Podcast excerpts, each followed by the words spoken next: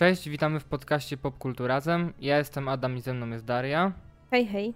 I dziś będziemy mówić sobie o serialu Loki, ostatnim serialu od Marvela. O, ostatnim, najnowszym. Jeszcze trochę i będzie. E, tak. I w sumie rozmawialiśmy już o dwóch poprzednich e, serialach, na które w sumie chyba, znaczy tak, na WandaVision czekaliśmy bardzo, na Falcona i Winter Soldiera średnio, a na Lokiego wydaje mi się, że ja czekałam najmniej tych wszystkich. Takie odnoszę wrażenie. Szczerze, jak sobie teraz tak myślę, to się zastanawiam, czy ja w ogóle jakoś tak mocno czekałam na zwiastuny. Wydaje mi się, że jakiś widziałam, ale. Ale nie wiem, czy jakoś wyczekiwałam totalnie tego serialu, bo to też było tak, że oczywiście Loki, jeśli chodzi o Marvela i o MCU ogólnie, jest jedną z takich postaci, które są najbardziej lubiane chyba przez fanów. I wydaje mi się, że ja nigdy jakoś w tą. w ten hype na Lokiego za bardzo nie wpadłam, bo jakoś nigdy ten bohater nie był dla mnie jakiś, jakiś super, nigdy się do niego nie przywiązałam. Polubiłam go w Thor Ragnarok, Wiadomo, że później jak zginął, no to no przykro smuteczek, ale nigdy nie miałam czegoś takiego, że wow, Loki to jest moja ukochana postać i muszę tak bardzo czekać. A wydaje mi się, że bardzo dużo osób podchodziło trochę z takiego punktu, że Loki to była taka jakaś super ulubiona postać, dlatego bardzo czekali na ten serial. Też mi się tak zdaje. Jakby ja też nie rozumiem tego kultu wokół Lokiego. Tom Hiddleston bardzo dobrze sobie poradził w tej roli, to trzeba przyznać, że jest bardzo charyzmatycznym aktorem też, więc no casting uważam, tutaj był świetny, ale ja też nie czekałem w ogóle na ten serial. Też miałem takie podejście, że trochę takie może właśnie przez to, że ten Loki zginął i ten Loki, który jest tutaj w serialu, nie jest tym samym Lokiem, nie ma tego bagażu doświadczeń, który znamy z całego MCU. Więc też miałem takie podejście, że no to nie będzie ten sam Loki, więc jakby totalnie nie wiem, co mam oczekiwać po tym postaci, po tym serialu. A wydaje mi się, że zrobili ten serial też trochę dlatego, że po pierwsze jest właśnie uwielbiany przez fanów i uśmiercili go w Endgame, więc trochę kiepsko pozbywać się tak lubianej postaci, więc wymyślili mu ten serial. No, zapewne tak było, ale jakby to też się w sumie trochę wpisuje w już taką charakterystykę tej postaci, którą nam wypracowało MCU, że generalnie no Lokiego trudno jest zabić, więc y, to już właśnie tak fajnie się wpisuje w to, jak, jak on został zbudowany.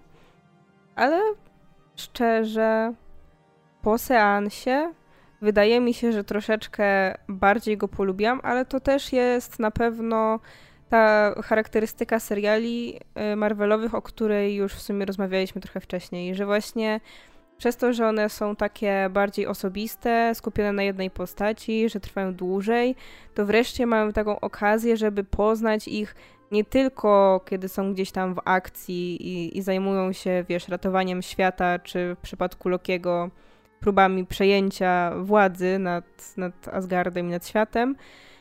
Tylko właśnie możemy trochę zrozumieć, o co tym postaciom chodzi i co im tak naprawdę w głowie siedzi. I za to doceniam ten serial, chociaż ogólnie patrząc na te poprze... znaczy porównując go do tych już poprzednich dwóch, wydaje mi się, że ten serial o Lokim najmniej mi się tak przyjął. W sensie poprzednimi serialami miałam tak, że już pierwszy odcinek był dla mnie wow i byłam totalnie wkręcona, a tutaj tak naprawdę zaczęłam się jakby tak przywiązywać do tej historii i faktycznie dobrze bawić przy jakimś, nie wiem, czwartym, trzecim, czwartym odcinku, jakoś tak, więc tutaj byłam bardziej, bardziej sceptycznie nastawiona już nawet w trakcie oglądania.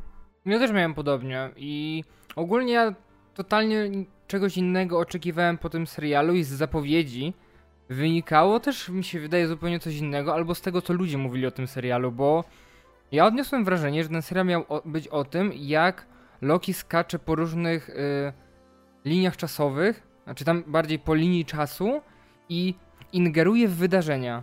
A dostajemy, mam wrażenie, kompletnie coś innego. Ja, znaczy domyślam się, dlaczego tak było. Dlatego, że było kilka takich kadrów w zwiastunach, które były trochę zmyłką.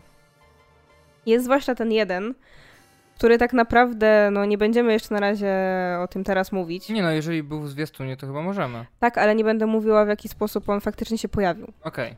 Ale w sensie był jeden taki, e, który nam pokazywał tak jakby faktycznie nasz Loki który jest głównym bohaterem, miał się, miał robić pewną rzecz i był taki znany kadr, który nawiązuje do pewnej takiej znanej miniserii komiksowej. A okazało się, że to zupełnie nie było to. I wydaje mi się, że właśnie na przykład ten kadr, ja też pamiętam, że go widziałam i on też mi sugerował właśnie, że to będzie zupełnie coś innego niż tak naprawdę tutaj. I w sumie wydaje mi się, że może lepiej, że było tak jak było, a nie tak jak zakładaliśmy, bo przez to ta historia była w sumie bardziej spójna. Bo tak jak teraz y, przed nagrywaniem, bo no, nagrywamy dość na świeżo, bo minęły jakieś, nie wiem, dwie godziny od momentu, jak obejrzeliśmy finał. E, ja sobie przypominałam, y, co dokładnie się działo w każdym odcinku, i tak naprawdę, jak się na to patrzy, to to jest bardzo krótka historia. I ona jest y, dość mocno skondensowana. Może nie zamknęłoby się jej w filmie, na pewno byłaby wtedy mocno okrojona i właśnie nie mielibyśmy takiej okazji na trochę takich obyczajowych wątków i takiego rozbudowania samego charakteru Lokiego na pewno, ale wydaje mi się, że to wypadło w sumie lepiej niż właśnie jakaś taka bardziej. Bo czego my się spodziewaliśmy? Jakiejś takiej bardziej antologii, że w każdym odcinku robimy coś innego. To byłaby spoko zabawa, ale. Ale no nie wiem. Ja jednak wolę, jak te seriale nam trochę coś dobudowują. Pomimo tego, że na początku teoretycznie pamiętam, że były te głosy, że no, generalnie to nie będzie trzeba za bardzo oglądać seriali, żeby potem oglądać filmy i wiedzieć, co się dzieje.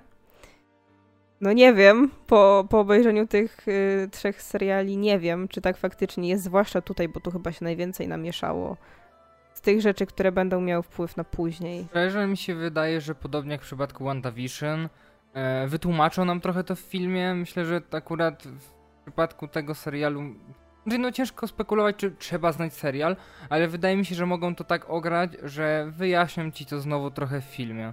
Znaczy tak, strzelam, że pewnie wyjaśnią, jak się wydarzyła ta najważniejsza rzecz, ale szczerze nie wyobrażam sobie teraz jakby z perspektywy czasu, jak miałabym obejrzeć kolejne filmy, nie zapoznając się z tym. W sensie czułabym, że to jest mocno okrojone, bo jednak właśnie tutaj miałam ten czas, żeby posiedzieć z tymi bohaterami i dowiedzieć się trochę więcej, a właśnie no filmy pewnie znów przedstawią po prostu akcja, akcja, akcja, roz, yy, rozwiązujemy problemy, no nie? I tyle. A, a nie zajmujemy się tym, co bohater czuje, co on tam sobie myśli i tak dalej.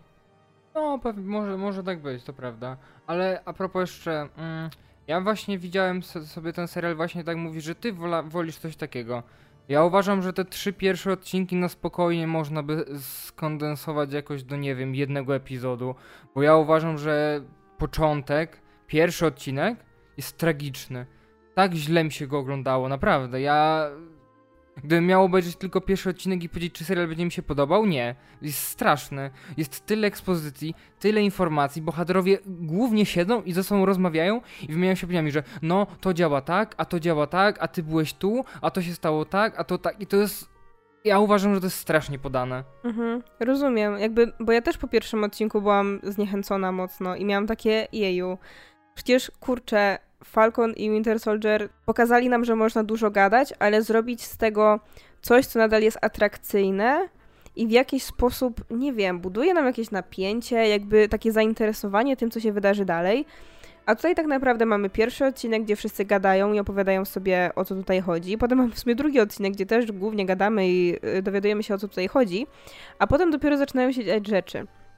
I to jest trochę problem tego serialu, ale właśnie w sensie, ja bym nie chciała go kondensować do filmu, dlatego że, no, ty pewnie wiesz, ale właśnie ja, jak czytam komiksy czy coś takiego, mnie najbardziej interesują wątki obyczajowe. Nawet jeśli generalnie wiadomo, superbohaterszczyzna to jest generalnie nawalanie się i walka z potworami, z kosmitami i tak dalej. Mnie najbardziej interesują wątki bardziej obyczajowe, to jacy ci bohaterowie faktycznie są, bo to, to jest po prostu dla mnie najciekawsze. Dlatego jakby też podoba mi się format serialowy u Marvela, dlatego że mogę dowiedzieć się, jacy ci bohaterowie właściwie są. I jest jeszcze jedna rzecz właśnie, która jest moim zdaniem dużym plusem e, tego serialu, gdzie jakby też już nie wchodząc w spoilery, ale generalnie jak oglądaliśmy sobie wszystkie filmy MCU, to wiadomo, tam się zawiązywały różne relacje, e, różne tam no, z przyjaźniami może było trochę inaczej, bo na przykład y, przyjaźń Steve'a i Bakiego mogliśmy poznać mniej więcej od początku. Ale jeśli chodzi o jakieś wszelkie relacje, jakieś tam partnerskie, to zwykle było tak, że one się odbywały gdzieś totalnie tak z boku i one po prostu w pewnym momencie musieliśmy założyć, że po prostu są. Tak, tak pamiętam relacje Pepper i Tonego, że jakby generalnie coś tam było widać, że jakieś tam przebąkiwanie, że tu się gdzieś spotkali, potem nagle się okazało, że są razem, potem już nagle mają dziecko. Ale wszystko generalnie działo się gdzieś tam off-screen. Oni mieli dziecko?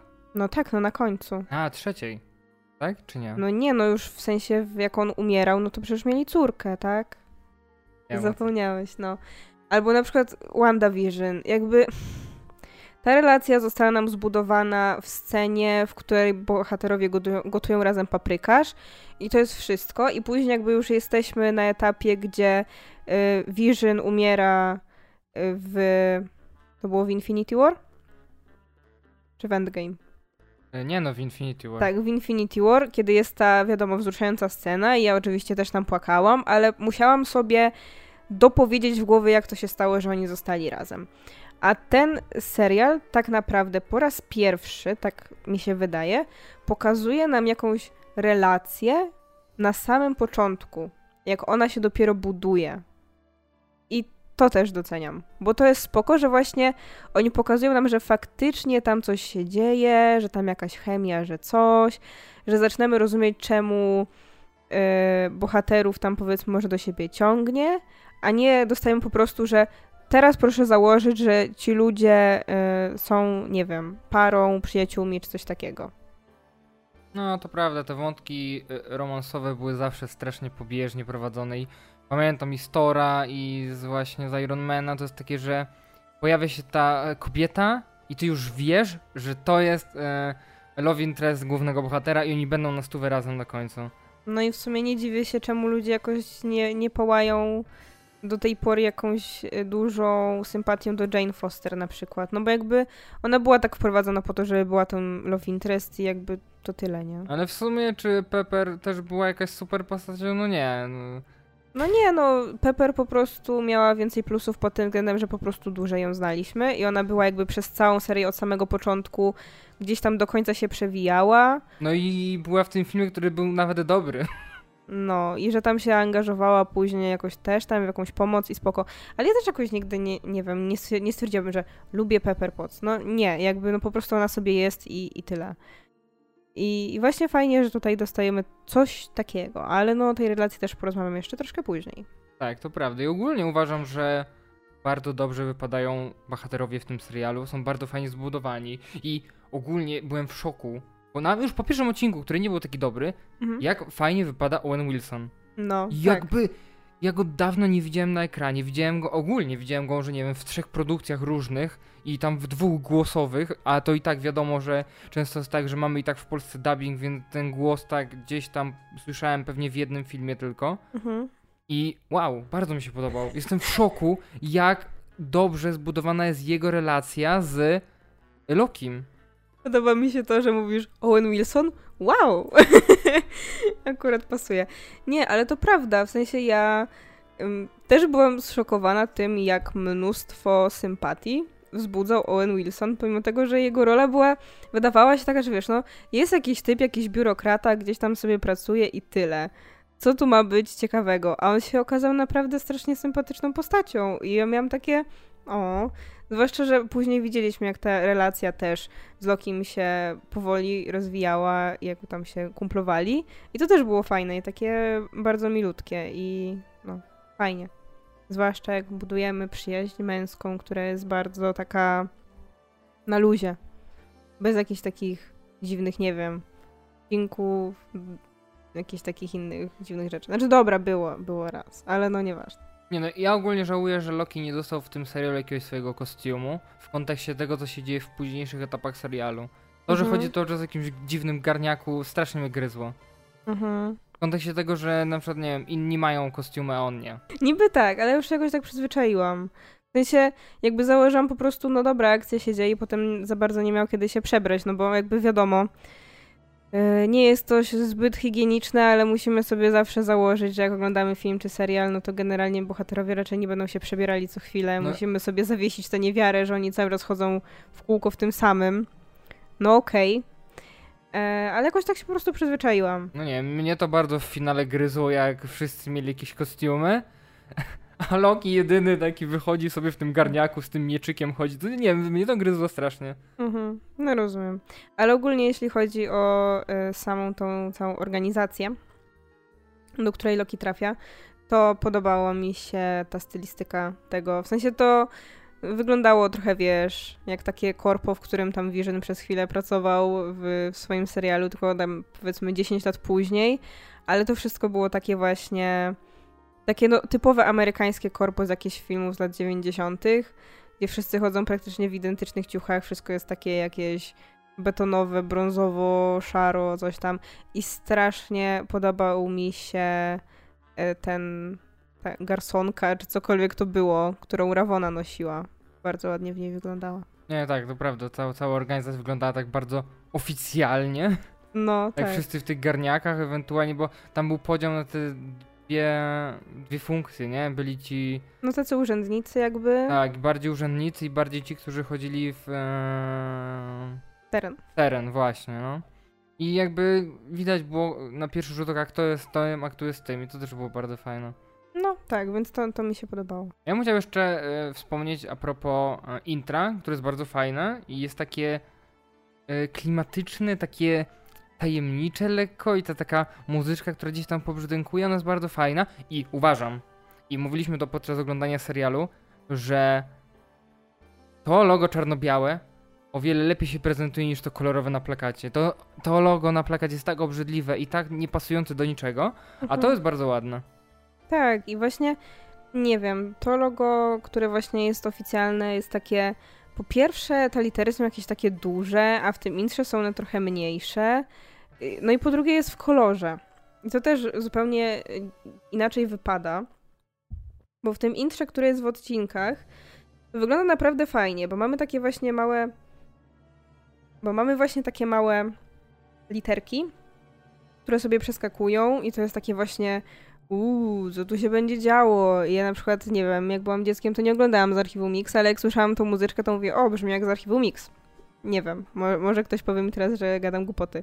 Ale tak totalnie mi, mi to brzmiało i było bardzo klimatyczne pod tym względem, bo jakby no, o to generalnie chodzi w tym serialu, że mamy różne wersje rzeczy i generalnie nie wiemy za bardzo, co się dzieje. Znaczy, no to nie jest tajemnicą, że gdzieś tam poruszamy się po różnych liniach czasowych, nie? Więc to trochę też do tego nawiązuje, że to są różne te literki, bo różne, e, różne osie czasu, nie? Mhm, tak.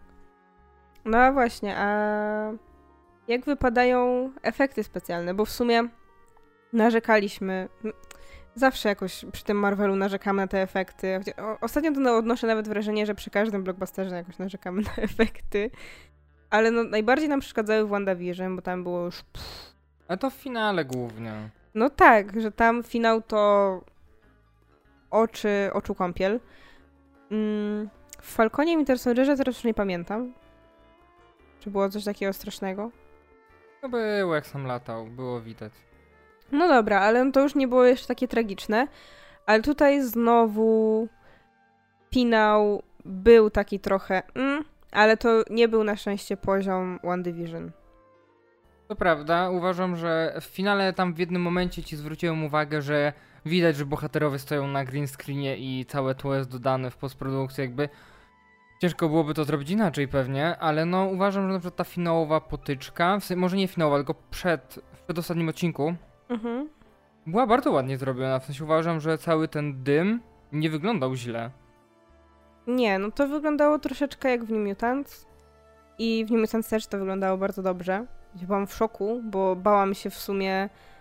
Znaczy, no to nie jest dyskusja o New Mutants, ale wspowiem, wspomnę, że w przypadku New Mutants, czyli filmu, który jest no, mniejszy i nie jest też robiony przez samego Disneya, tylko był jeszcze robiony przez Foxa, właśnie się obawiałam najbardziej efektów i tego, że albo, nie wiem, będą je strasznie jakoś ukrywać, że będzie ich strasznie mało i będziemy tak bardzo przyziemnie się bawić cały czas, bo nie będzie po prostu hajsu na efekty, albo że jak już będą efekty, to będą okropne. Ale ten y, niedźwiedź wyglądał zarąbiście moim zdaniem. I, I tutaj właśnie jak już weszły te efekty trochę podobne, do tego niedźwiedzia, to one też wyglądały ładnie. Zazwyczaj dziwnie wyglądały te rzeczy, które były kolorowe. Czyli właśnie takie związane z mocą Lokiego, gdzie jest tam trochę tego zielonego, jakieś te takie, jakieś takie, no nie wiem, jak, jak to nazwać, jakieś takie promienie, jakieś zielone coś takiego. To to wyglądało trochę dziwnie. Ale nawet ym, jak był odcinek, to był chyba trzeci, gdzie tam Loki był w, nie na ziemi, i tam też była taka trochę inna stylistyka, to to też wyglądało nawet okej. Okay. No nie wiem, ja, ja uważam, że ta finałowa scena, gdzie on siedzi i rozmawia sobie mhm. i ta, wiesz, ta się rozpada, no. To uważam, że to wyglądało tak średnio. I ta fina- najbardziej ta finałowa scena, jak było widać na ten horyzont, że wiesz, to leci w ich stronę. Nie, to, to, to, to, to, podobnie jak w finale. Widać mhm. było, że wiesz, oni siedzą na tych zielonych krzesełkach i to wszystko wiesz, jest dodane w postprodukcji. Ale nie wybijały się to tak bardzo, nie ma za dużo wybuchów, nie ma za dużo ognia, chyba w ogóle, więc jakby te efekty są zawsze najgorsze. Właśnie to jest w sumie ciekawe, że efekt ognia czy tam wybuchu jest trudniejszy do zrobienia, albo nie wiem, wypada zawsze średnio realistycznie na ekranie, na taki dym. Mhm. To też jest bardzo ciekawe. No i zresztą tutaj też jakby w porównaniu jeszcze do WandaVision, gdzie była tragedia na końcu, nie było też po prostu tej takiej na końcu tej takiej ogromnej walki w CGI, nie? Więc to jest też trochę inna sprawa. Jakby mieliśmy tam w jeszcze innym odcinku takie starcie, gdzie było dużo tego CGI, ale to akurat wypadło spoko, ale właśnie na końcu przynajmniej nie było czegoś takiego, że po prostu wszyscy latamy po green screenie i walimy innymi jeszcze efektami specjalnymi. Nie było tego i może dobrze, bo tam właśnie już był po prostu przesyt tego i było tego tak dużo, że tam te postacie się gubiły w tym. Nie, to prawda. Podobnie jak w przypadku na przykład Wonder, e, Wonder Woman, mhm. też było trochę tak, że właśnie cały film jest bardzo fajny, taki powiedzmy lekko kameralny bym powiedział. Załóżmy. Mhm. E, i znowu mamy ten finał, który, bum, musimy dostać taki typowe starcie dobrego ze złym. Mhm. A w Loki mamy takie lekkie przełamanie tego, że mhm. nie dostajemy tego takiego typowego starcia i to mi się bardzo podobało właśnie, że Loki próbuje to trochę przełamać. Jest, pojawia się ten wielki zły, jest tam parę cliffhangerów na koniec, e, fajnie, super. Uważam, że ten cały cliffhanger, który pojawia się pod koniec całego serialu jest taki sobie nie wiem, nie jestem zwolennikiem czegoś takiego. Uważam, że większość wątków powinno się kończyć. To prawda, większość jest skończonych. Spoko jest to, że wiemy, że będzie drugi sezon, więc to nie jest tak, że nigdy nie dostaniemy już odpowiedzi na te rzeczy, które tam w finale się zadziały. Więc to jest spoko. No i uważam, że właśnie fajne jest to przełamanie, że nie mamy takiego typowego starcia właśnie w CGI, jakiś tam mordobicia, tylko rzeczywiście rozwiązane jest to dość kameralnie i dziwnie mhm. jak na Marvela. Wiem i właśnie ja przez to tak, jak skończyliśmy, to czułam, że takie, to już koniec, że jakby to jest już ostatni odcinek, ale właśnie nie przez to nawet, że zostaliśmy z otwartym zakończeniem i wiemy, że będzie musiała być tam historia kontynuowana, tylko właśnie dlatego, że to wszystko było takie na spokojnie się działo, no nie? Nie było właśnie jakiejś takiej jednej ogromnej bitki, nie było wielkiego starcia, wielkiej dramy, tylko było więcej właśnie takiego siedzenia, gadania, jakichś takich bardziej, nie wiem, bicia się z własnymi myślami niż y, ze złym, no nie? Tak, to prawda. Ja się ogólnie bałem, że bo to już tak zaczynało się już od początku, że ten finał będzie taki bardziej spokojny. I ja bałem się, że jak oni już tu wszyscy usiedli i zaczęli gadać, to będzie powtórka z pierwszego odcinka. I mówię, nie, usiądą i wszystko sobie wyjaśnią i będzie gadania. Ale na szczęście nie. Jest to przełamywane właśnie tym, że gdzieś tam mamy cięcia na inne wątki, które też się dokańczają. I to uważam, że spoko właśnie, że mieliśmy te przełamania.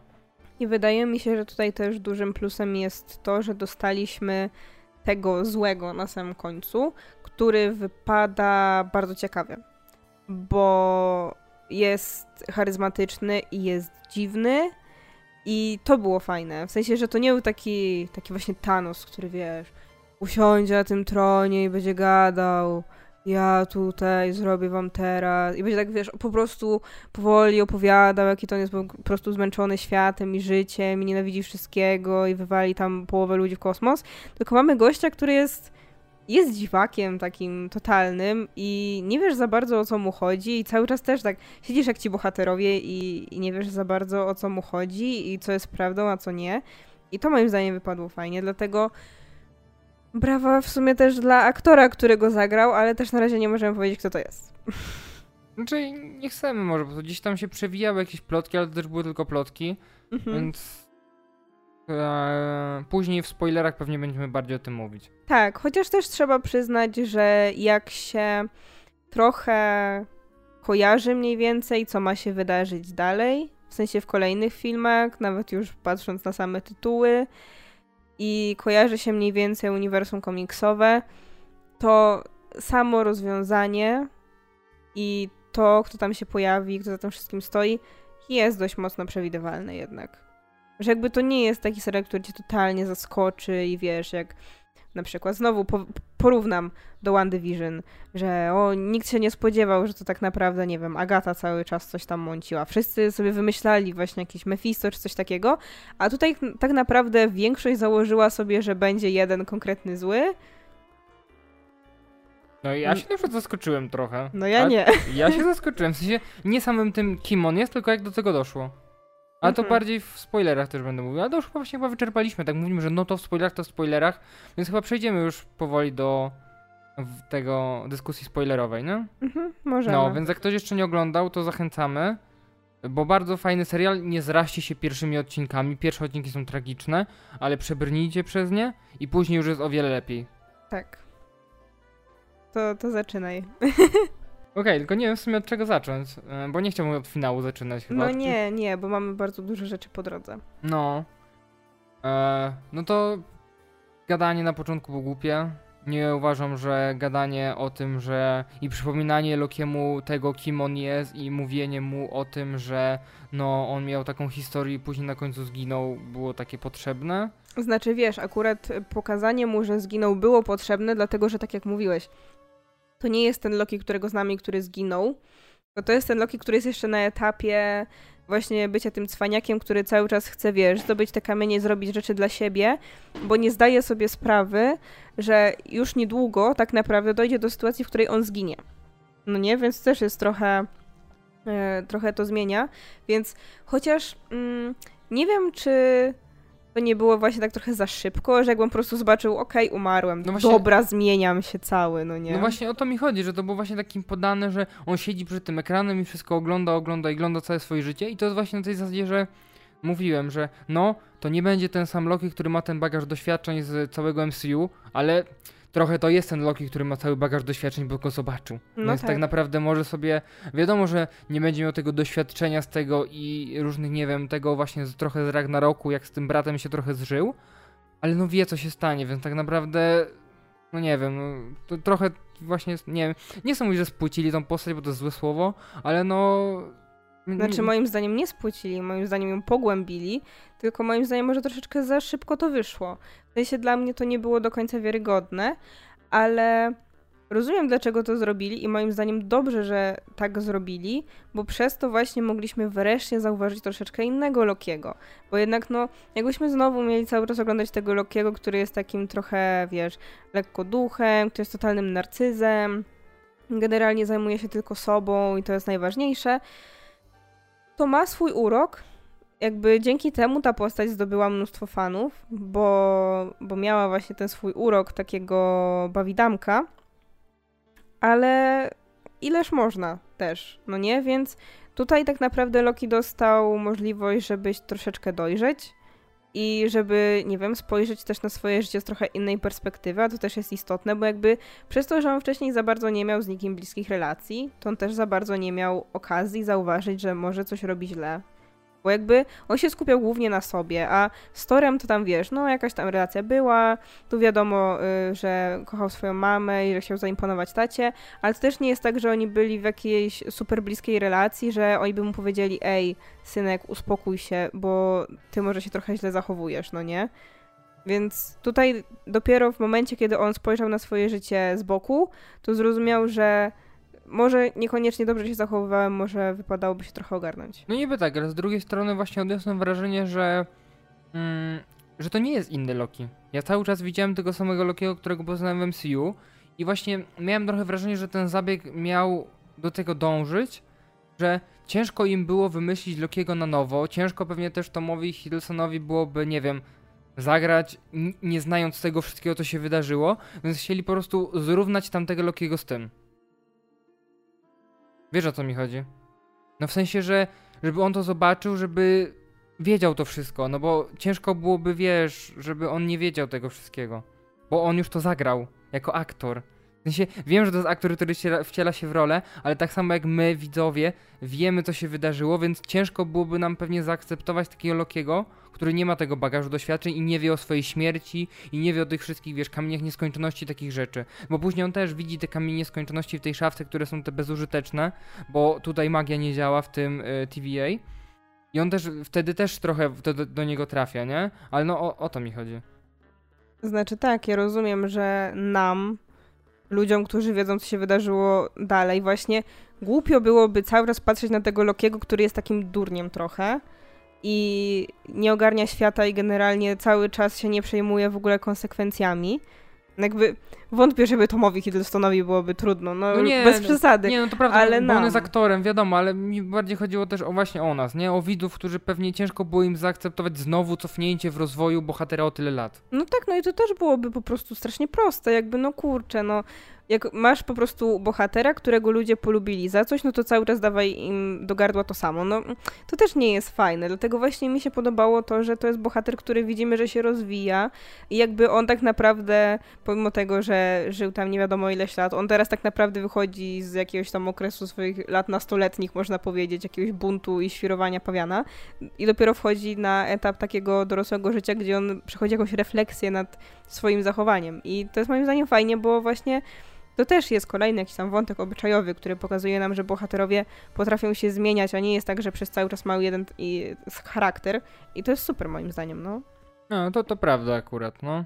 Tylko mówię, właśnie nie wiedziałem, czy do końca przekazałem to, co chciałem przekazać, ale ty dopowiedziałaś i mi się wydaje, że chyba wszystko jest jasne, o co mi chodziło. Też mi się tak wydaje. No, ale właśnie jakby sam sposób może tego, jak to rozwiązano, nie był moim ulubionym, ale generalnie to cieszę się właśnie, że to poszło w tę stronę. No, okej. e, Nie wiem, czy chcemy już przechodzić do drugiego Lokiego, czy coś po drodze jeszcze chcesz powiedzieć? Nie, wydaje mi się, że możemy przejść do, do naszej Sylwii. Okej. Bardzo fajna postać. Jakby jestem w szoku, że potrafili zrobić drugiego Lokiego, bo to nie jest już tajemnica, że to jest drugi Loki. Tak, a było tyle teorii spiskowych, że nie, to na pewno nie jest drugi Loki, bo ma na imię tak i nie chce mówić o sobie Loki, to na pewno jest Enchantress, coś tam. Dobrze w sumie, że tak zrobili, po prostu jakby wiadomo, że zaczerpnęli trochę tamtej postaci, na pewno, ale generalnie no stworzyli tak naprawdę postać od nowa, na jakimś tam, na jakichś konceptach, które sobie wzięli z komiksów na zasadzie, że o, ta ma jakąś taką umiejętność, na imię ma tak, no bo generalnie Lady Loki była raczej po prostu, no, Lokim, e, w sensie w, w tym samym świecie nadal, tylko jakby albo po prostu w przeobrażonej tej formie, albo była tam jakaś historia, gdzie chyba Loki się jakby odrodził i jakby w kobiecym ciele, czy coś takiego, ale generalnie to nadal był Loki z tego samego uniwersum i tak dalej, więc no, to jest nadal to samo. A tutaj stworzyli postać y, od zera, która pomimo tego, że jest Lokim, to nie jest taka sama jak ten Loki Toma Hiddlestona i to też jest fajne i w sumie to było bardzo dobrze widać właśnie w finale, gdzie oni ze sobą rozmawiają i właśnie Loki nasz mówi, że on jest osobą, której nikt nie ufa, a ona jest osobą, która nikomu nie ufa. I to jest właśnie fajnie pokazane, że oni mają te punkty wspólne, że mają ze sobą sporo wspólnego, gdzieś tam w swojej historii i w swoim charakterze, ale jednak się od siebie mocno różnią. Nie, no bo właśnie to jest też ogólnie ciekawe, jak wygląda sprawa Sylwii, bo to nie jest trochę jak w Endgame. Znowu trochę miesza nam się w czasie i mam wrażenie, że koncept z Endgame trochę ten serial burzy, Mhm. bo Endgame nam mówiło, że każda linia czasu tworzy się wtedy, gdy ktoś coś zrobi inaczej i coś takiego, nie? No tak. A tutaj trochę jest na zasadzie, że no ten Loki, Sophie, e, boże, Sylwii. Sylwii, bo Sophie jest aktorka, e, Sylwii od samego początku nie jest tą samą postacią, więc co tam zaszło? Ale no nie wiem, czy od samego początku, w sensie jakby, bo my nadal nie wiemy, co ona jako dziecko zrobiła, że ta odnoga jakaś powstała i że jakby ją przejęto. No niby nie, ale gdzieś tam sugeruje nam się, że po prostu chciała zostać bohaterką, a nie, a nie złą postacią. No to to jest jakaś teoria, ale nie wiemy tego. Nie, no bo nie powiedziane było nam wprost, to jest teoria po prostu, tak, ale skoro oni, czyli to TVA niszczyło wymiar w momencie, kiedy coś idzie nie tak, Mhm. to czemu ten wymiar trwał aż tyle lat, jak ona stała się takim dużym dzieckiem? Bo to nie jest tak, bo oni mieli tam e, wyjaśnione, że jeżeli wyrwa dojdzie do jakiegoś momentu, to już nie da się jej cofnąć. Ale mam wrażenie, że ta wyrwa trwała ileś tam lat. Ale czemu? Ale przecież ta wyrwa powstała w momencie wtedy, kiedy ona się bawiła kiedy ją zabrali. No ale o tym. No nie, właśnie chodzi mi o to, że oni mieli tą swoją świętą linię, nie? Która jest świętą linią, której nie można ruszać i tylko ta linia może trwać, tak? No. Więc na jakiej zasadzie jest Sylwii, która ma ileś tam lat, skoro w świętej linii Loki jest chłopcem? O to mi chodzi. Wiesz o czym mówię? Ale czy to było już na pewno na etapie, kiedy ta tylko jedna istniała?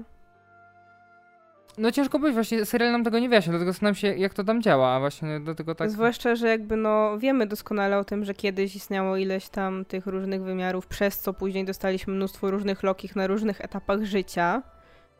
I w pewnym momencie ich e, tam te rzeczywistości zostały zniwelowane. Czyli mi się po prostu Szczerze- wydaje, że wprowadzają multiversum i jakby nie ma co się nad tym rozwodzić i myśleć o tym, bo koncept multiversum jest tak dziwny i tak mi ciężko objąć go umysłem. Ale właśnie ja miałam to powiedzieć, że generalnie zazwyczaj jak ja oglądam coś, co zawiera podróże w czasie, albo multiverse, albo inne takie rzeczy, czyli generalnie rzeczy, które nie istnieją w naszym świecie, albo przynajmniej o nich nie wiemy, albo jeszcze nie są odkryte i tak dalej, jeszcze nie potrafimy podróżować w czasie, może kiedyś będziemy, ale generalnie jeśli to są rzeczy, których nie jestem jeszcze w stanie objąć rozumem, bo one nie istnieją, to generalnie ja po prostu zakładam, że okej, wy mi mówicie, że to tak działa, ja mówię spoko. Chyba, że jest jakaś totalna głupota powiedziana, albo jest jakiś totalny błąd w sensie w ich sposobie wyjaśniania, tak jak na przykład kiedyś tam, jak oglądaliśmy Podróż do przeszłości, mówię, że był jakiś tam konkretny błąd, który po prostu wymykał się temu, co oni sami powiedzieli, ich zasadom, które oni ustanowili. To to jest wtedy różnica. Ale tu ja mam takie, no dobra, dlatego trochę mnie bawi to takie święte oburzenie niektórych ludzi y, w momencie, kiedy zaczęło się y, rodzić jakieś tam e, uczucia, emocje pomiędzy Sylwii i Lokim, że przyszli jacyś ludzie, którzy zaczęli mówić ale czy to nie jest kazirodztwo? Przecież ona jest coś tam i ma tego samych rodziców, ale z innej rzeczywistości. I mam takie... Jezu, w sensie...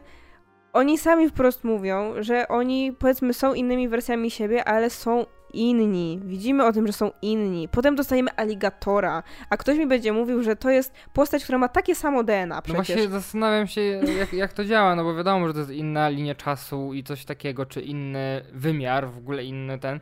Jakby ja też akceptuję to po prostu i ogólnie uważam, no. że ten romans między Lokimi jest jak najbardziej w duchu postaci Lokiego. Bo Oczywiście. kto inny mógłby się zakochać w samym sobie jak nie Loki? Jakby to jest tak narcystyczne i tak w duchu tej postaci, więc ja jestem tak w stanie w to uwierzyć, że Loki się zakocha w samym sobie. Dokładnie, zwłaszcza, że też biorąc pod uwagę nawet już nie sam narcyzm, ale to, że właśnie Loki przez większość, znaczy oni oboje, i Loki i Sylwii z różnych powodów przez większość czasu byli sami.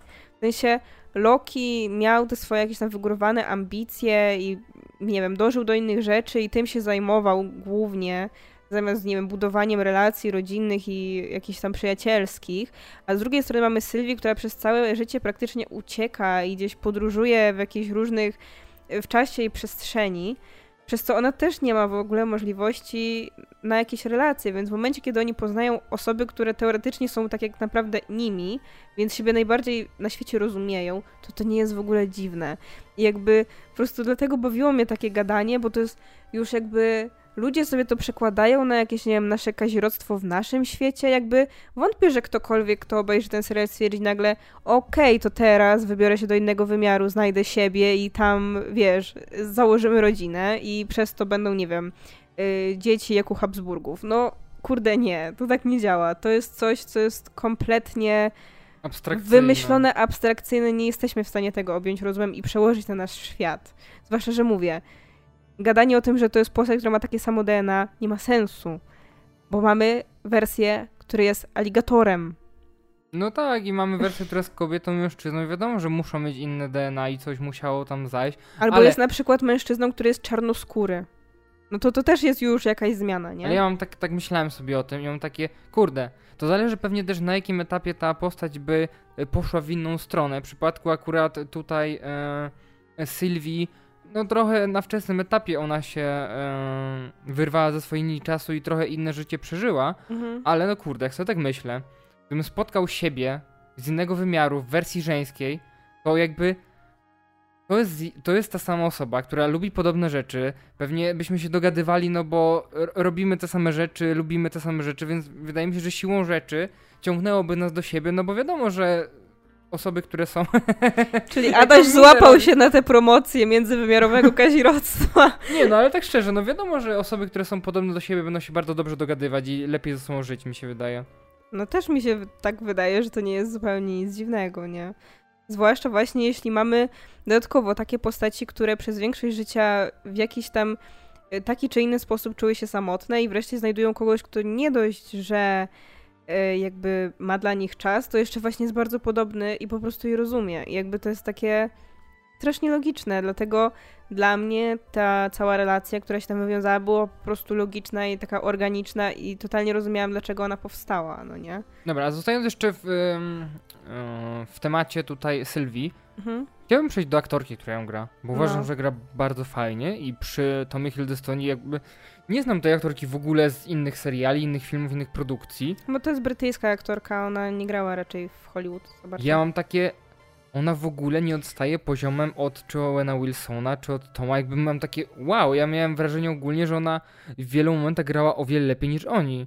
No może nie, ale widać, że ma, ma taką charyzmę i ma taki charakterek i bardzo fajnie to pokazała właśnie w tym Lokim, no bo Lokiego znamy z tego, że on ma taki charakterek, że jest taki trochę no, no zajmuje się tymi psotami, tak?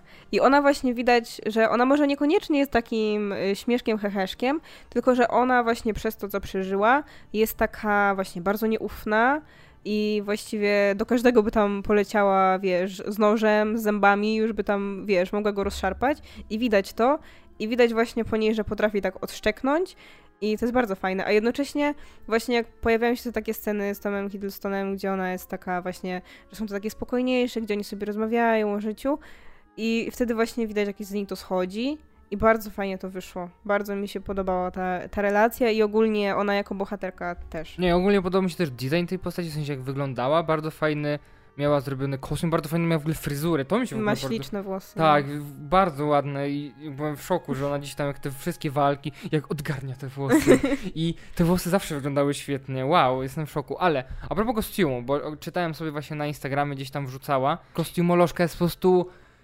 genialna, Mhm. bo Sofii ogólnie jest od razu po ciąży, od razu po urodzeniu dziecka i karmi piersią i pokazywała na Instagramie, jak jej kostium jest zbudowany, żeby nie musiała ściągać wszystkiego, tylko po prostu jakąś tam część i może karmić swoje dziecko. Ja mam takie, wow, w sensie, No, jak, jaki w ogóle pomysł, o co chodzi? Jakby bardzo fajnie, że tak komfortowo mogła się czuwać na planie.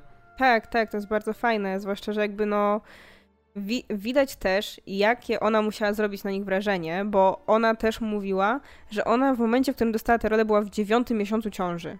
Więc jakby oni musieli faktycznie pokładać w niej duże nadzieje, jeśli stwierdzili, dobra, że zdecydują się na nią i są pewni, że ona wróci do formy i da sobie radę i jeszcze właśnie jednocześnie pogodzi jakby sam fakt, że jej dziecko jest małe. Jakby wiadomo, wkurza mnie też trochę takie gadanie, że no, jak y, dziecko się urodzi, no to kobietę będziemy pytać, jak y, dzielisz rolę matki z pracą, a faceta nie zapytasz, jak dzielisz rolę ojca z pracą. Ale wiadomo, że jeśli to dziecko jest faktycznie takie malutkie, no to bardzo często jest tak, że właśnie ona karmi cały czas i musi spędzać z nim więcej czasu. I właśnie super, że dali jej taką możliwość i jeszcze właśnie ułatwili jej jakby to i jeszcze pozwalali w ogóle, wiesz, żeby to dziecko gdzieś tam na planie było i żeby mogło mieć normalny kontakt z nią w międzyczasie i to jest, to jest bardzo I w fajne. ogóle to jest śmieszne, że ja właśnie później już mówiłem gdzieś tam przy okazji tych filmowych odcinków, że wcześniej nie zwracałem na to uwagi, bo ten kostium jest tak świetnie zrobiony, ale jak już później się dowiedziałem, który element się ściąga, żeby Mhm. ona ma karmić, to widać to, ale na pierwszy rzut oka nie. I to Tak. jest właśnie bardzo fajne. Widać, że ona ma jakby tutaj takie, takie coś takie do góry zabudowane z przodu i że pewnie można to na jakieś rzepy odpiąć czy coś i, i to sobie tam y, będzie miała właśnie te, to miejsce, żeby, żeby łatwiej e, się dostać do piersi. No spoko, bardzo fajne. Ale ogólnie ta, ta aktorka y, podbiła moje serce i bardzo mi się, mi się podobało. Tak, i bardzo fajnie. Mam, mam nadzieję, że w drugim sezonie będzie jej jeszcze więcej. Znaczy, nie może być w sumie jeszcze więcej, bo to było jej bardzo dużo. Ale Może mam... będą teraz jeszcze więcej wersji y, Lady. Tak, ale uważam, że tak, bardzo fajna aktorka. Chciałbym, chciałbym ją zobaczyć gdzieś jeszcze. No.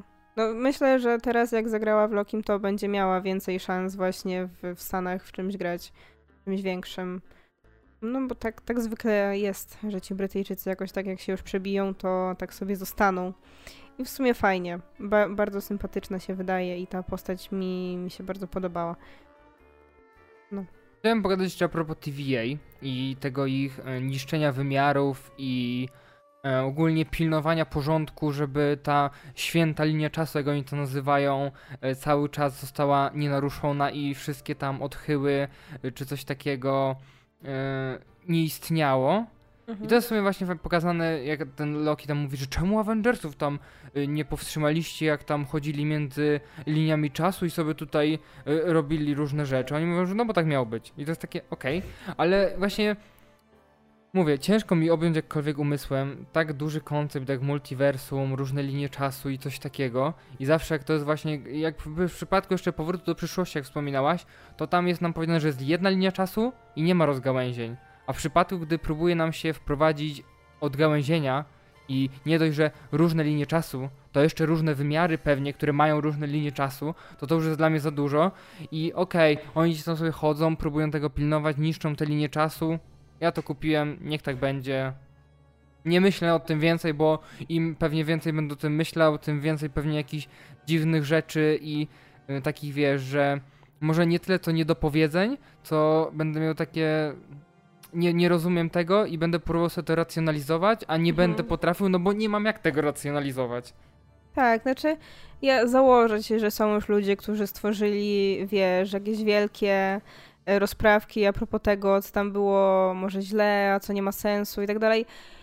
Ale ja naprawdę nie, nie mam ochoty się nad tym rozwodzić, bo jakby, no mówię, to też nie jest właśnie dla mnie najważniejsze. Dla mnie najważniejsze jest to, jak te postaci w tym działają i jak ta historia się mniej więcej toczy, a jakby to, co tam technicznie, e, jakby na tym, na poziomie tym konceptualnym jest, naprawdę, to jest już tak szeroki koncept, że strzelam, że już na etapie komiksowym tam już to się też wywaliło na twarz spokojnie kilka no, razy. No na pewno, czy tam ile retconów było, ile... Resetu, Ta. połączeń wszystkich ziem, jasne. Gdzie w DC miałaś New 52, gdzie tak naprawdę wszystko resetują, ale teraz w Rebirth masz znowu odwrócenie tego, więc tak naprawdę to New 52 jest częścią tego, nie ogarniesz pewnie tego, pewnie no. nawet sami scenarzyści czy coś takiego nie są w stanie tego ogarnąć, bo ile ludzi to pisało, nie?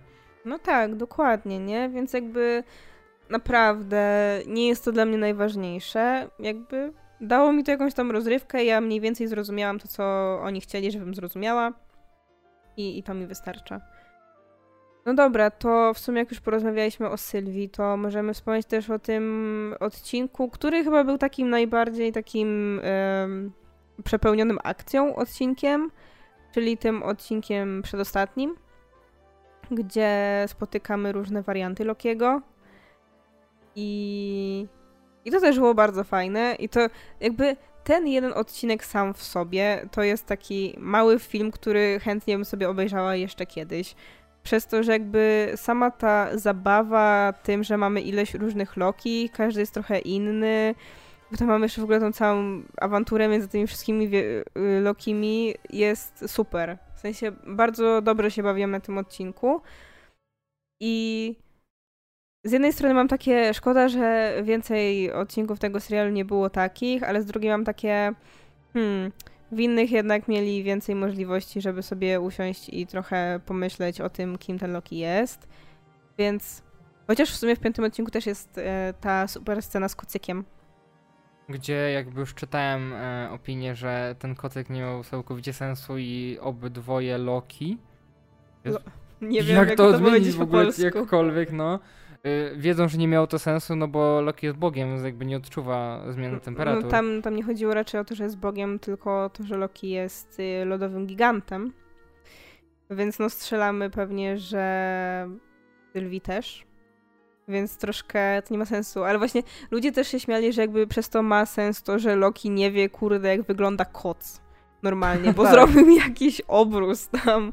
Ale, ale to była naprawdę urocza scena i właśnie ja też bym chciała zwrócić uwagę, jak mi się bardzo podobało to, jak Loki Toma Hiddlestona się zmieniał y, przy niej, bo on właśnie zachował się tak, jak nigdy wcześniej się w sumie nie zachowywał na ekranie. W sensie, że bo zazwyczaj jest taki właśnie pewny siebie, taki cwaniaczkowaty.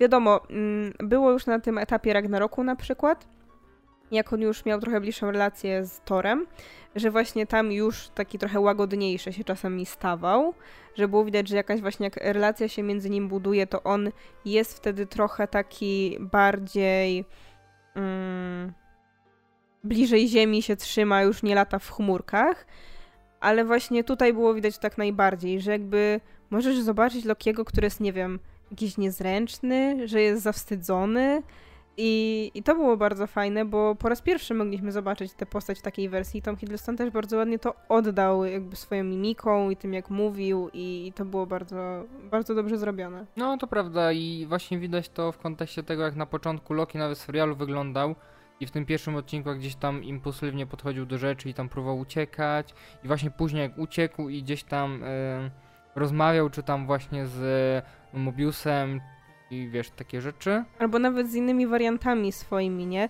Jakby na pewnym etapie, jak właśnie zaczyna się ta wielka awantura pomiędzy nimi, widać, że on już zauważa, Boże, jak ja jestem dziwny, jak ja odwalam akcję, no niekiedy oni po prostu wszyscy robią wielką dramę i zaczynają się bić między sobą, ale właśnie jak on wchodzi i tam poznaje tam tego klasycznego Lokiego i tego tam Kid Lokiego i jeszcze tego, em, nie pamiętam jak on się nazywał, tego z młotem Lokiego, że jakby on ma zupełnie inne podejście jeszcze jak oni, bo mają inne doświadczenia i tak dalej. I właśnie on jest też taki po swojemu, że no tutaj szybko pójdziemy, zabijemy chłopa, e, ale właśnie w momencie, kiedy jest sam na sam z Sylwii, to jest już taki właśnie taki, taki spokojny i taki właśnie bardzo zawstydzony właśnie, jak taki, taki młody chłopak, który tam, wiesz, jakąś poznał jakąś dziewczynę, która mu się spodobała i tak nie chce za bardzo wypaść głupio, nie? No i właśnie fajne było też w to w tym ostatnim odcinku z tymi, czy w przedostatnim odcinku z tymi różnymi wersjami Lokiego, że tam jest bardzo dużo smaczków i pewnie Mhm. mnóstwo rzeczy nie zobaczyłem, ale no tak jak mówiłeś, że no gdzieś tam jest ten helikopter Thanosa, albo gdzie jest ta, gdzieś pod ziemią był zakopany ten żaba Thor chyba, nie? Czy Mhm. coś takiego i to jest bardzo fajne, chociaż ciekawi mnie to w sumie, czy żaba Thor i aligator Loki to jest z tego samego uniwersum. Znaczy, no komiksowy Żaba Thor nie był z innego uniwersum. Okej. Komiksowy Żaba Thor był żabą, e, którą Thor spotkał, kiedy Loki zamienił go w żabę. I jakby tam Thor się dowiedział od tamtej żaby właśnie drugiej, z którą tam się spotkał, że kiedyś to był człowiek, który został jakby zaklęty przez jakiegoś tam czarnoksiężnika czy coś takiego, ale został sobie pod postacią żaby. Generalnie przez to, że on był taki dzielny, to Thor jakby stworzył mu taki swój mi- mini młotek, i, który też miał moc Tora i mu po prostu dał. Więc, więc to nie była właśnie wersja w stylu, jak mamy to jakby całą taką oddzielną rzeczywistość, gdzie są nasi bohaterowie komiksowi tylko w formach zwierząt. To, to nie jest to. No właśnie zastanawiam się, bo ja czytałem tę historię i ja totalnie chyba nie pamiętam stamtąd Tora w takim razie. No, ale, ale na pewno on nie jest stamtąd. Bo tam są te wszystkie Spider-Hamy i tak dalej. No, Cat, Kapitan Ameryka, no, no, no. No, i na takie rzeczy. To ten Trog, bo on tak się nazywa, to on nie jest stamtąd. Właśnie nie pamiętam. No to ja ci mówię. Okej. No. Szokowało mnie mocno na, na końcu też to, że... A może czekaj, bo jeszcze jak jesteśmy przy tych wszystkich Lokich, no to chyba musimy porozmawiać o tym Lokim, o którym wszyscy najwięcej rozmawiali.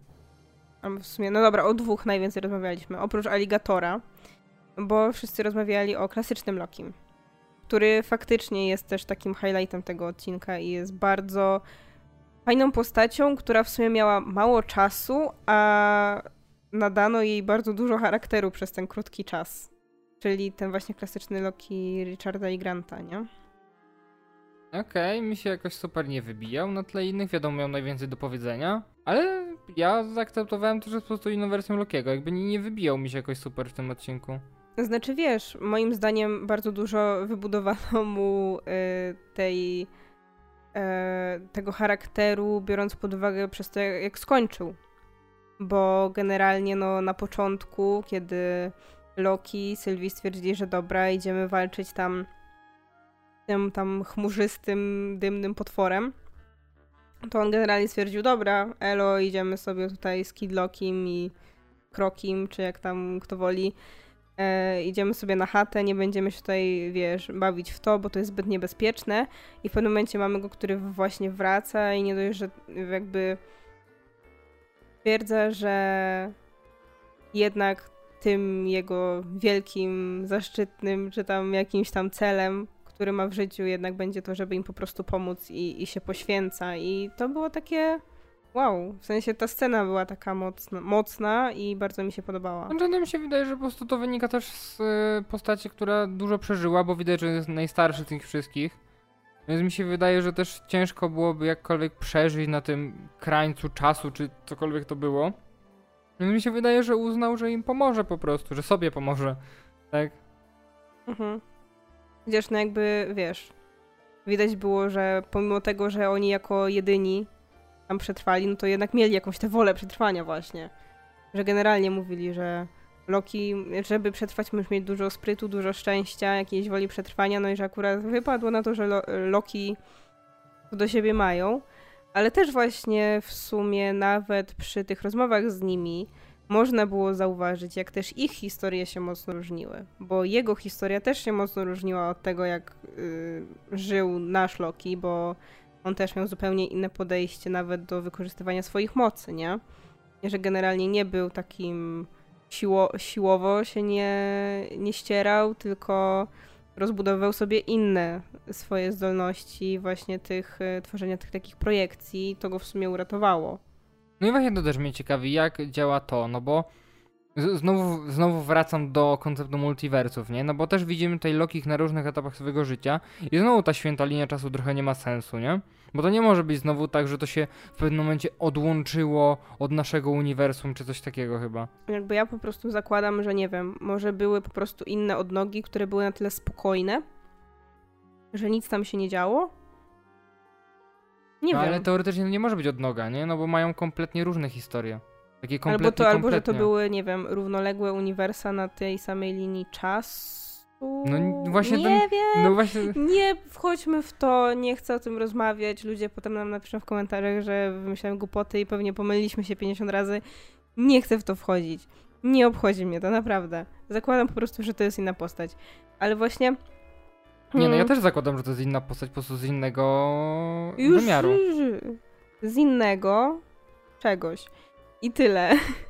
Bo naprawdę nie chcę w to wchodzić, bo to nie jest na, na moją głowę. Ale patrz, to też jest ciekawe, że oni trafiają do jednego czyśćca wszyscy. No tak. Mimo, że nie są z tej samej linii. No bo generalnie wszystko tam trafia. No ale właśnie. No i co? Nic. dlaczego chciałem powiedzieć, ale no właśnie, lecimy no, dalej. Dlaczego? No nie wiem. No dobra, no to przechodzimy już do finału. Nie, ja chciałem jeszcze w ogóle a propos e, szoku pierwszego, który mnie dopadł w tym serialu, a propos tego, że Timekeepers tak naprawdę nie istnieją i są tylko robotami. A no właśnie, nie, to mnie sam odcinek. Tak, to mnie bardzo zszokowało, bo ja nie spodziewałem się aż takiego cliffhangera, że okazało się, że za tym wszystkim stoi ktoś jeszcze. To znaczy, ja po drodze też o tym nie myślałam. Znaczy, myślałam, że może być ktoś jeszcze wyżej niż oni, ale nie na zasadzie, że oni totalnie nie istnieją. No, to prawda, to tylko, też. że no. jakby oni są tak jak gadaliśmy sobie, że trochę jak w Star Warsach, że mamy tam, wiesz, ta Renslayer to jest taki tam Kylo Ren i ona sobie idzie tam do tego Snowka, czyli do Timekeeperów, a powyżej jest jeszcze ktoś, czyli tam Palpatine odrodzony, a tutaj no Kang. I jakby ja cały czas byłam przekonana, że ten Kang jest jeszcze gdzieś tam wyżej, albo właśnie, że on może być jednym z nich, z tych timekeeperów. Tak, albo że ja myślałem też, że może na przykład, że on może być jakimś ich też vilanem? No, ale właśnie to też ja nie powiem, że się zaskoczyłam, dlatego że ja no też po drodze musiałam się trochę interesować tym, jakie tam są teorie na ten temat po każdym odcinku i co tam powstaje. I generalnie teoria o tym, że Timekeepers w ogóle nie istnieją, powstała już gdzieś na etapie drugiego odcinka. E, Już o tym czytałam i, i tam pisałam na, na planecie Marvel. I więc jakby generalnie dla mnie to nie był szok. Trochę się spodziewałam, ale no mógł, mógł wyjść z tego Mephisto, nie? Znowu. Że tam generalnie nic nie ma. Jezu, Mephisto powinien być w tym uniwersum jakiś kurde ro- rolling joke'iem, którego gdzieś tam będą wrzucać w wielu serialach i filmach i on nigdy nie będzie w tym Ej, uniwersum. ale no, wbrew pozorom w Lokim był, tylko nieświadomie. Dlatego, że mamy na samym początku, nie wiem, czy to był ten pierwszy czy drugi odcinek, gdzie oni jeszcze szukają tego zbuntowanego wariantu, czyli Sylwii. I ten dzieciak y, pokazuje na ten, pokazuje na witraż z takim diabłem i mówi, że on to zrobił. Ja właśnie pamiętam, że potem czytałam wypowiedź y, chyba reżyserki, która właśnie powiedziała, że na etapie, kiedy WandaVision wychodziło i wszyscy zaczynali gadać o teoriach z Mephisto, to Loki był już nakręcony, a przynajmniej już na pewno te pierwsze odcinki, więc to już się pojawiło. I ona właśnie mówiła, że aż się zaśmiała, bo wiedziała, że po prostu jak oni puszczą ten odcinek Lokiego, to znowu się zacznie, no nie? I oczywiście znowu niektórzy zaczęli, ale na szczęście szybko to zostało ucięte dość, no nie? Ale no to takie zabawnie dość wyszło i ja bym się, wiesz, ja bym, ja bym się nie obraziła, jakby wiesz, zamiast cameo Stanali były teraz cameo Mephisto w każdym. Tak, i on nigdy się nie pojawi fizycznie, nie? No, spoko. To już teraz przechodzimy do finału. No dobrze. To szczerze, y, tutaj byłam zdziwiona, A to ja tutaj byłem drugi raz dziwny. ale pozytywnie byłam zaskoczona. Nie, a przy tym pierwszym też byłem pozytywnie zaskoczony. W sensie, wydaje mi się, że przez to, bo jakby my wiedzieliśmy już doskonale, że Kang w, w MCU się pojawi. Wiedzieliśmy też, kto go zagra, że będzie go grał Jonathan Majors, którego znamy na przykład z Lovecraft Country. W sumie ja go znam tylko stamtąd. Ja też. E, ale- to jest kompletnie inną postacią, nie? To jest Tak, dla dlatego to było dla mnie też szokujące. Ale właśnie wydaje mi się, że przez to, że jak ogłoszono, że to on właśnie będzie grał, zaczął, się- zaczął się ten festiwal tworzenia fanartów. I wszyscy tworzyli, wiesz, tego Kanga komiksowego, który jest taki fioletowy, w tym jakimś takim czymś dziwnym na głowie, z twarzą Jonathana Majorsa. I on strasznie wygląda jak taki, wiesz, znowu, poważny Thanos, który będzie coś tam. A ja na przykład, jeśli chodzi o Kanga komiksowego, to ja wiedziałam generalnie, że taka postać istnieje. Wiedziałam mniej więcej, y, z czym tam on jest powiązany i czym on się tam zajmuje. Ale ja totalnie nie miałam pojęcia, jaki on ma charakter, bo chyba nie czytałam niczego, gdzie on by się bezpośrednio pojawiał. Ja czytałem tylko jedną historię z nim, gdzie pojawił się jako Kang the Kangaroo. no to się nie liczy. E, No, ale właśnie ja nie wiedziałam kompletnie, jaka, jaki on ma charakter. Zwłaszcza, że jakby no wiemy, że istnieje dużo jego różnych wersji też. I, I- też Kang the Kangaroo. Między innymi Kang the Kangaroo. Mam nadzieję, że się pojawi y, w drugim sezonie albo gdzieś tam. No i generalnie dlatego takim dla mnie ogromnym zdziwieniem było to, że to właśnie nie był taki złoczyńca, który właśnie siedzi poważnie na tym tronie i dywaguje, wrzuca jakieś tyrady o tym, co on tam komu nie zrobi. Tylko, że to jest taki gość, który właśnie jest taki no dziwny bardzo. Nie wiem, jak mam go nawet opisać. Znaczy, wiesz co, ja bym nie nazwał go dziwnym, ja bym go nazwał trochę szalonym, trochę zbzikowanym, bo, no bo chodzi o to, że on zna czas.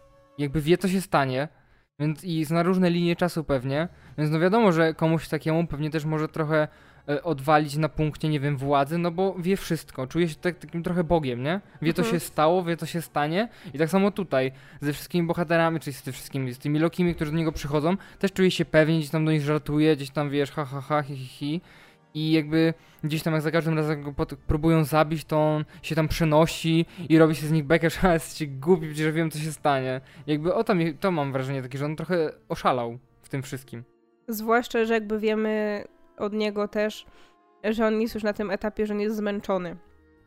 Że on mówi wprost, że jakby y, już to jest koniec dla mnie, ja już jestem stary, już mi się nie chce, ja już chcę to komuś oddać, y, żeby ktoś się tym zajął, ja tam pójdę, wiesz, na tam jakieś Hawaje poleżeć i, i generalnie będzie miał spokój.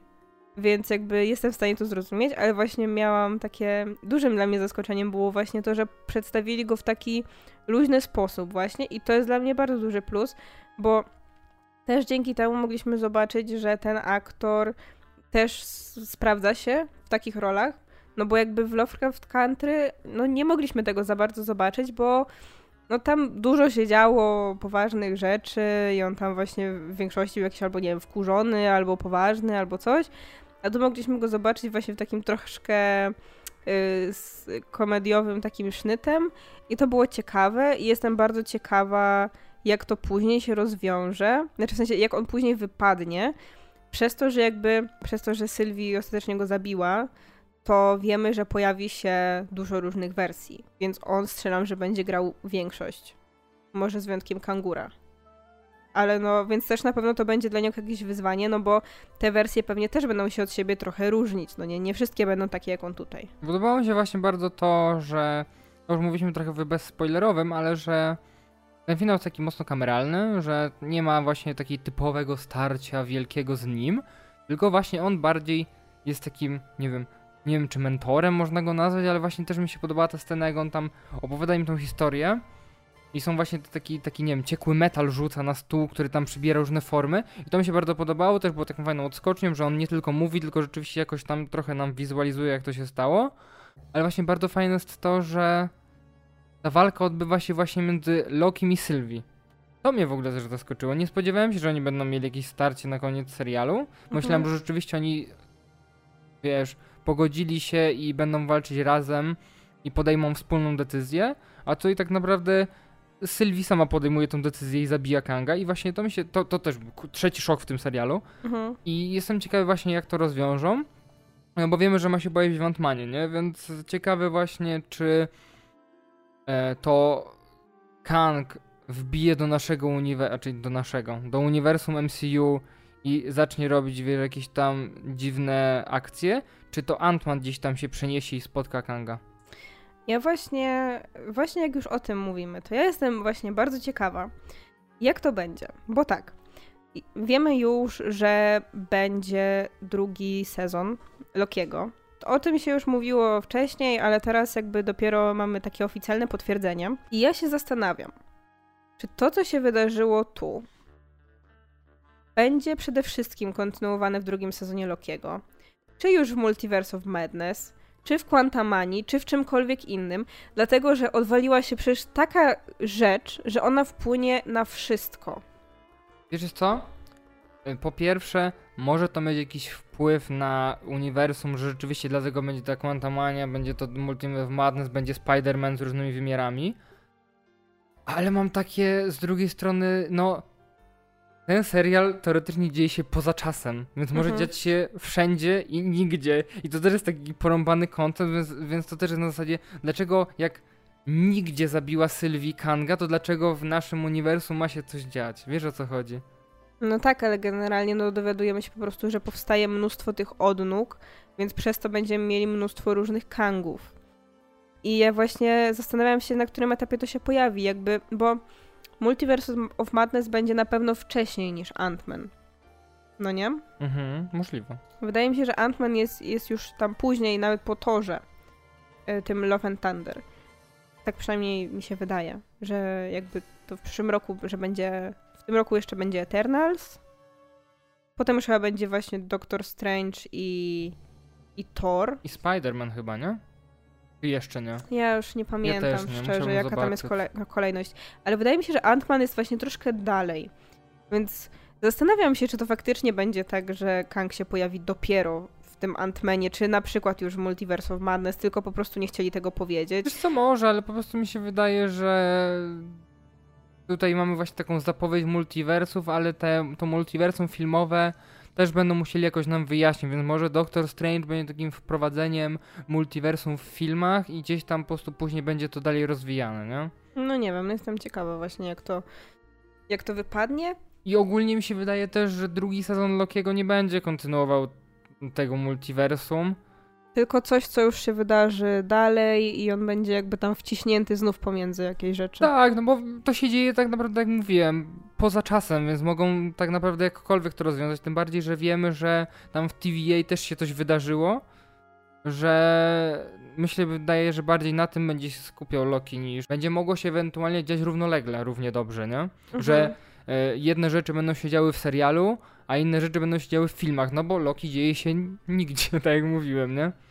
Tak, że ewentualnie po prostu filmy będą się skupiały na tym, co się dzieje na Ziemi e, u innych bohaterów, bo jakby oni nie wiedzą, że ten Loki jest gdzieś tam, a Loki serial skupi się generalnie na tym, że okej, w TVA jest drama, wszyscy się dowiedzieli, że są wariantami, że mieli życie na Ziemi, że Mobius chce dostać skuter wodny, że tam y, któraś tam z tych Hunter mm, też grana przez tą aktorkę z Lovecraft Country, że dowiedziała się, że ma swoje życie, że miała swoje życie wcześniej, też chce coś tam zrobić, że Ravona się wydostała, że chciała znaleźć tego tam na górze, czyli Kanga, a wiemy, że oni są powiązani ze sobą y, komiksowo, że oni tam mieli romans, że tam się dużo rzeczy działo, więc nie wiem, jak to będzie i jestem ciekawa. Ale nie, w sensie nie będą kontynuowane te wątki, co ty mówisz. Bo finał nam pokazuje, że Loki trafił do TVA odmienionego.